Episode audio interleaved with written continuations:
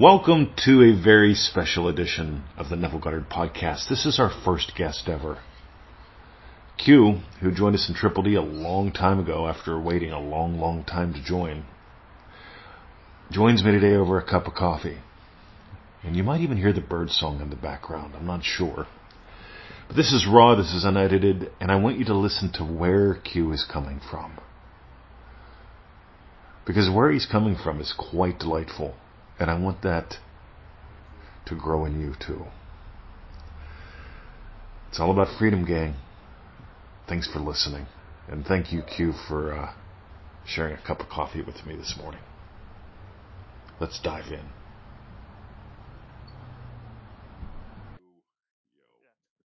So, uh, so let me ask, how, how, did you find us? I mean, you, you, you, came to us some time ago. How did you find us? Well, I uh, when I got sober, someone at an AA meeting suggested that I do some research into philosophy and all that stuff because I was a reader. And that sent me down some really weird rabbit holes. Right. Um, you know, twists and turns and going down and everything.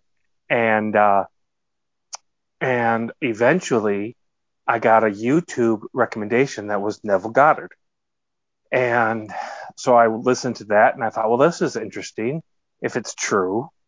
And I got to the point where I thought Neville was a lot like a lot of the other teachers, um, a lot of the other thought, you know, schools of thought. And then I got to the point where I realized he was different. And so I started looking up teachers of Neville Goddard. And and I joined some Facebook groups and a podcast of yours came across. And I listened to this guy, 2020. That was kind of a weird name, but I thought, but whatever, you know. And quite frankly, I wasn't ready to hear what you were saying. I didn't want to hear it. It was, you know, it was straightforward and called bullshit what was bullshit. Um, so I set you aside for a couple weeks, and Dude. I kept, I kept I kept with these teachers that were teaching batshit crazy. And then another podcast popped up on my Facebook feed of yours, and I didn't listen to it. I was like, I don't want to listen to this guy. I, I want to do my thing. So then another couple weeks went by, and then another podcast of yours popped up through my newsfeed. And I was like, okay, I will listen to this. And by then, I was really tired of the hit or miss that I had with these other teachers. And I could just tell with the way that you spoke on this podcast, and this was several years ago, that you had you had something that the others didn't. You had experience. Some of them had experience in one thing or another, and they just kind of ran with it, and then they would go off on these other things. And you just were like, "Look, listen, this is what it is," and I I was ready for that then. Yeah, so nice. Then, so then I joined the LOA group and listened to a, several more podcasts, and you kept talking about manifesting mastery, and I was like, okay, well, this is what this guy put together, and I'll check it out. So I think it was a week after I was introduced to your podcast that I got MM, and so that's how I was introduced to you guys. Within a week, I dove in.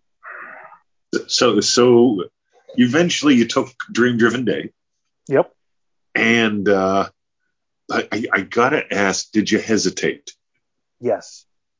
Yeah, I hesitated with DD, with Triple D, because um, because when I first heard, and I think it was on your Feel It Real Fun show, uh, about Triple D, I was like, well, that sounds good, but I'm kind of just in survival mode right now. You know, I'm, I'm, I'm only a couple years sober and I still have financial problems and, uh, my ex-wife just, um, like, I don't know, six months before that told us of the terminal cancer that she had.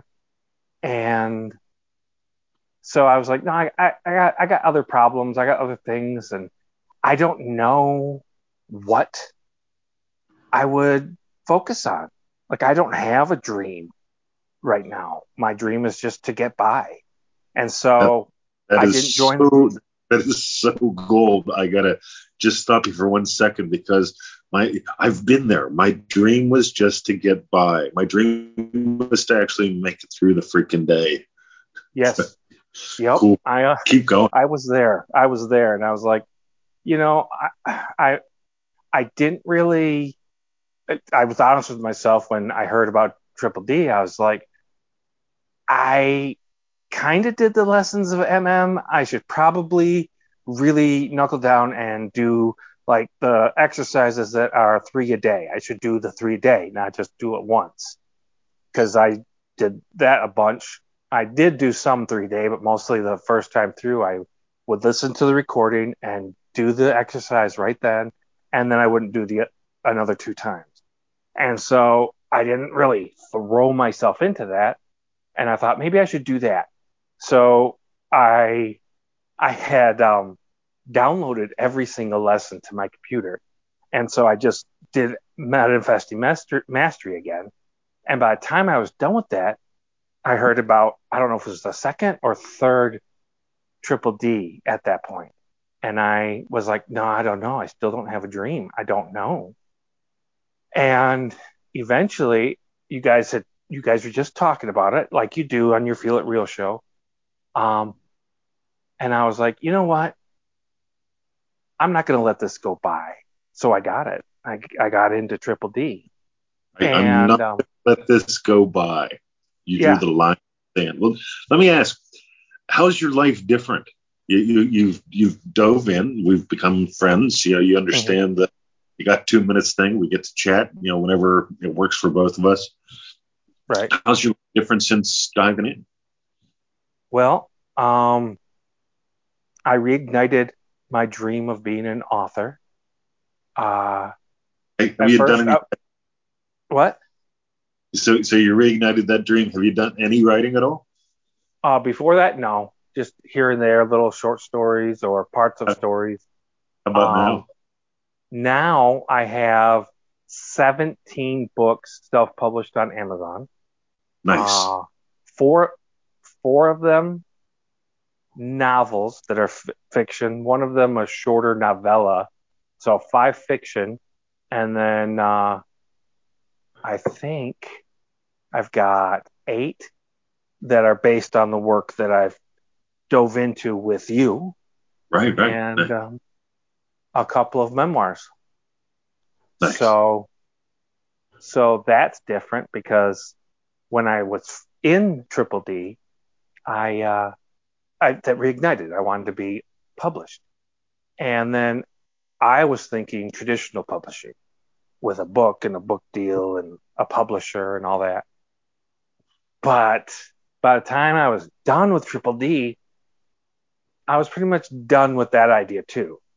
And now this is in a span of six weeks that I got my dream, realized publishing, and realized self publishing. I'll just do it myself, Yeah, yeah, all yeah. within that span. Um, you, you you drive the bus. You own your day. You determine That's your right. destiny. That's right. Because, quite frankly, the idea of putting together query letters to agents and then waiting for them and just based Yep. on the query Yep. letter, if they'd even respond to me. So, so, you learn to never do anything that's going to cause that clusterfuck in your brain. Right. Because Yes. they're rejecting the query letter. They're not really rejecting me. It could just be, you know, no, I'm not looking for this at this point. But at the same time, I got good shit and I got good shit to say and to put out there and to let someone be the gatekeeper of that. That just wasn't my thing anymore. Dude. So, so with Triple D and diving in with you, I learned the importance of speed. So, um, yeah, I got it done, and then I contacted someone who is in the LOA group to do the co- the first couple covers my first couple books, and then I got a program and learned to do it myself because I didn't want to wait for someone to do the covers of my books either. So, So, I'm that too. sensing, I'm sensing a theme here, yeah, and you just said it again. Don't wait. Yeah. Yeah. Yeah. And I've also learned through the past few years, I don't have to wait, but I don't have to force either. Because if I force, manifesting is a lot like a fart. If you gotta force it, it's probably shit. so, you know, I mean, I, I, request that you put an infographic up on that. Uh, beautiful. And, and you know, it really is. It really is this visceral, isn't it? Because you know, I love that you brought up the batshit crazy earlier. Because when people go into batshit crazyville, they use all these weird words and, and analogies and stuff. But whenever you really get down to it, manifesting is like taking a shit, or manifesting is like taking having a fart. If yeah. you got to force it, you're going to turn to shit. And it's, yeah. it's these, and, and, it's that's how real it can be. If you really want real results, just stick with that. Yep. And that's and that was one of the things that I that I honed in on with that with that podcast that finally got through to me was like this guy just lets it be real because I would I listened to these other guys and it was just it was uh, it was like two different playing fields actually. It wasn't even the same game. so let me ask if someone was considering triple D or MM right now, what would you tell them? I tell them dive in. I tell them, I tell them the investment in you is beyond what you would ever pay. You know, because that triple D that can give you your life back and MM, you pl- dive in and you play with that, that gives you freedom. That's what I would say. You know, um, because it it does. It. I mean, and I've been at home for two years now because of a health issue, and it finally hit me probably two weeks ago. I don't have to be uh I don't have to be a hostage to my health. I could be home. And I loved how you said it in, I think, a podcast. Um, it's not reframing because reframing sucks because it's not positive thinking. Because I'm positive, I don't want to be sick. That's my positive thinking. But if I feel it real, that I'm home because I'm a man of leisure and I don't have to work, that's different. You're taking your that physical circumstancing using that to anchor and build upon. Yes. You're just like the card system. Beautiful. Yes, Let, that's exactly. I so think it you, was a couple weeks ago. I heard that podcast and I started thinking about it, and it just hit me out of the blue. Um, and I just think to those other teachers, and if I hadn't dove in, I would have never gotten to that, this point. I'd still be I don't know, spinning out of control. I don't know. I tell you what, that's brilliant because I, I never even thought to ask what would you, what do you think your life would be like if you didn't? Oh, you it would be it would be spinning for sure, and I know of spinning right now. So,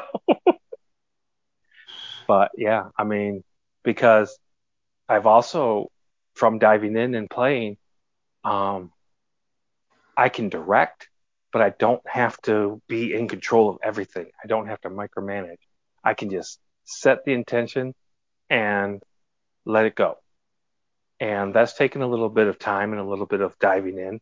But at the same time, I just said spinning out of control, but I just direct and I don't have to micromanage. I don't have to worry about all the little things that add up to it, which is freeing, actually. A phrase that I stole from a friend of mine since you brought it up and given my personal history. It's we free hostages. Right. When you become the gatekeeper of your own life, like we explored in Remarkable, that whole thing with Simon Peter as the gatekeeper. Simon Peter only lets in the honorable, the dignified. Whenever that's what the only thing you let in, you know, there's there's you being the gatekeeper of your life. There's you no longer being a hostage behind the gate. That's you being free. Yeah. I'm I'm going to stop it here. So uh, because the podcast tends to be about 15 minutes or so. Okay. And uh, I want to thank you. Any last minute thoughts you want to toss in for the game? I would say dive in, do, excuse me, do the lessons, do the shit, and have the power, man. Be the power. Beauty. Thanks, Q. Yep, no problem. May you have a lovely day. You as well, uh, PT. I'll catch you in the chat, buddy. See ya. All right, bye. Thank you.